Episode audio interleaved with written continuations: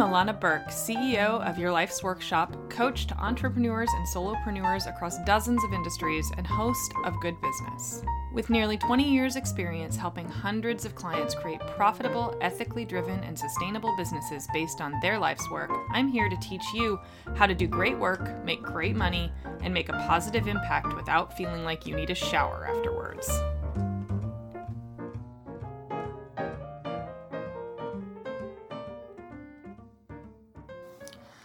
Everybody. Today's episode is a branch off of our last episode, which is episode 22, uh, on stakeholders and figuring all that stuff out, right? Why stakeholders matter, what to do about that. Uh, if you listen to that episode, you should have a clear picture of exactly who matters to you and your work and why, as well as how much time you have for your work without sacrificing all those VIP needs and uh, needs and expectations of you, right?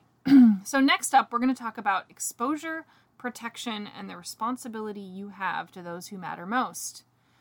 See, this thing happens when you start a business. You market yourself. And when you market yourself, you become public in some ways, maybe more than you have ever been before, maybe more than you even intended. And this is kind of the conversation is what's your intention around this?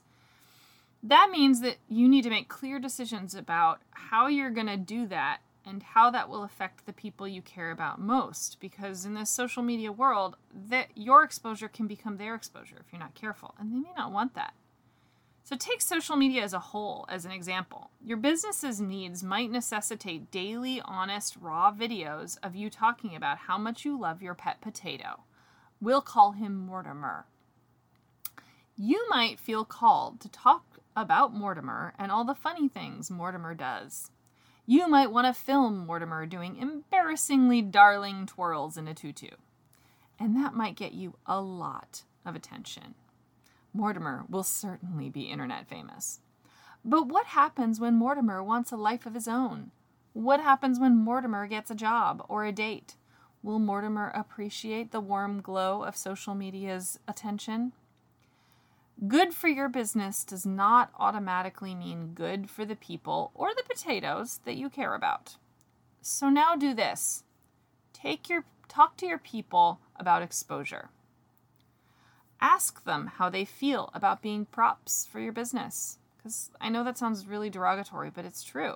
Like they if they're not directly involved, including them in your world, in your business media, in your marketing, makes them a prop be ready to talk about what you think is okay and what isn't, and be ready to listen. Share what you want from them. Just like your business might not always be good for them, they might not always be good for your business. I still remember that one time I had to remind my mom that her comments in my first professional group that I ran were not actually all that welcome. I really wish I would have had that convo a little earlier because it sucked. And finally, the most important thing to remember don't violate the trust of either group. Both groups matter deeply. So you need to be ready to like actually hear what your people need from you. That you need to value that your business is not more important than them. Your business is not more important than how they want to be perceived in the world, how they want to show up in the world, how their professional lives could be affected by how you choose to make them show up in the world or even by how you show up in the world. Like there are people in this world that have jobs that could be endangered by your raw social media. Like, you have to think this stuff through. Your dreams do not happen in a vacuum, they affect other people and are affected by them. You can't forget this. You can't set it aside, and you can't pretend it doesn't exist. You can't use your calling as an excuse for doing whatever the fuck you want on social media. You just can't.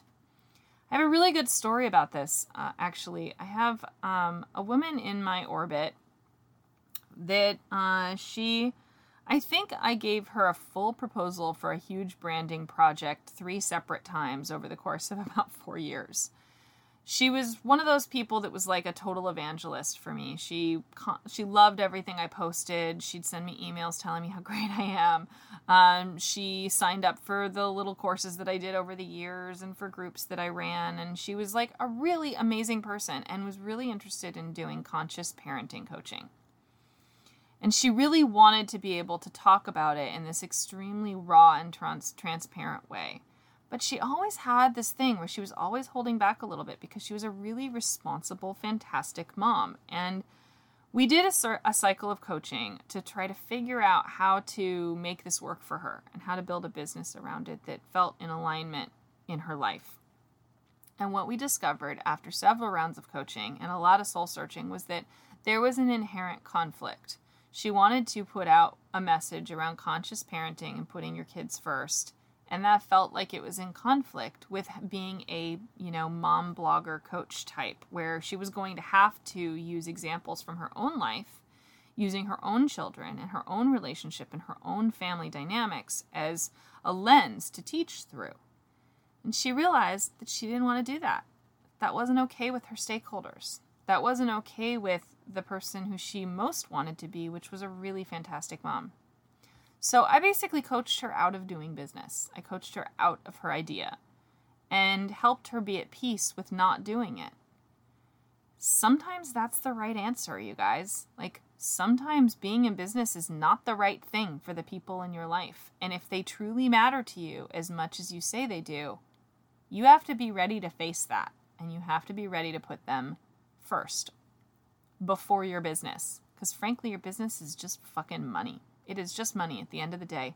It is just business and it's not personal when it comes to this. I hate that phrase and in the context it's usually used in. But in this one, it's really true.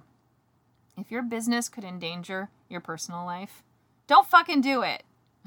okay? Like, don't do it. There's a lot of things you can do in life. You have a lot of skills. You're creative. You're interesting. There's a lot of other things you can do. Get creative. Figure out a way to do whatever matters to you in a way that's not going to harm the people who love you, support you, and who you love and support back. Okay?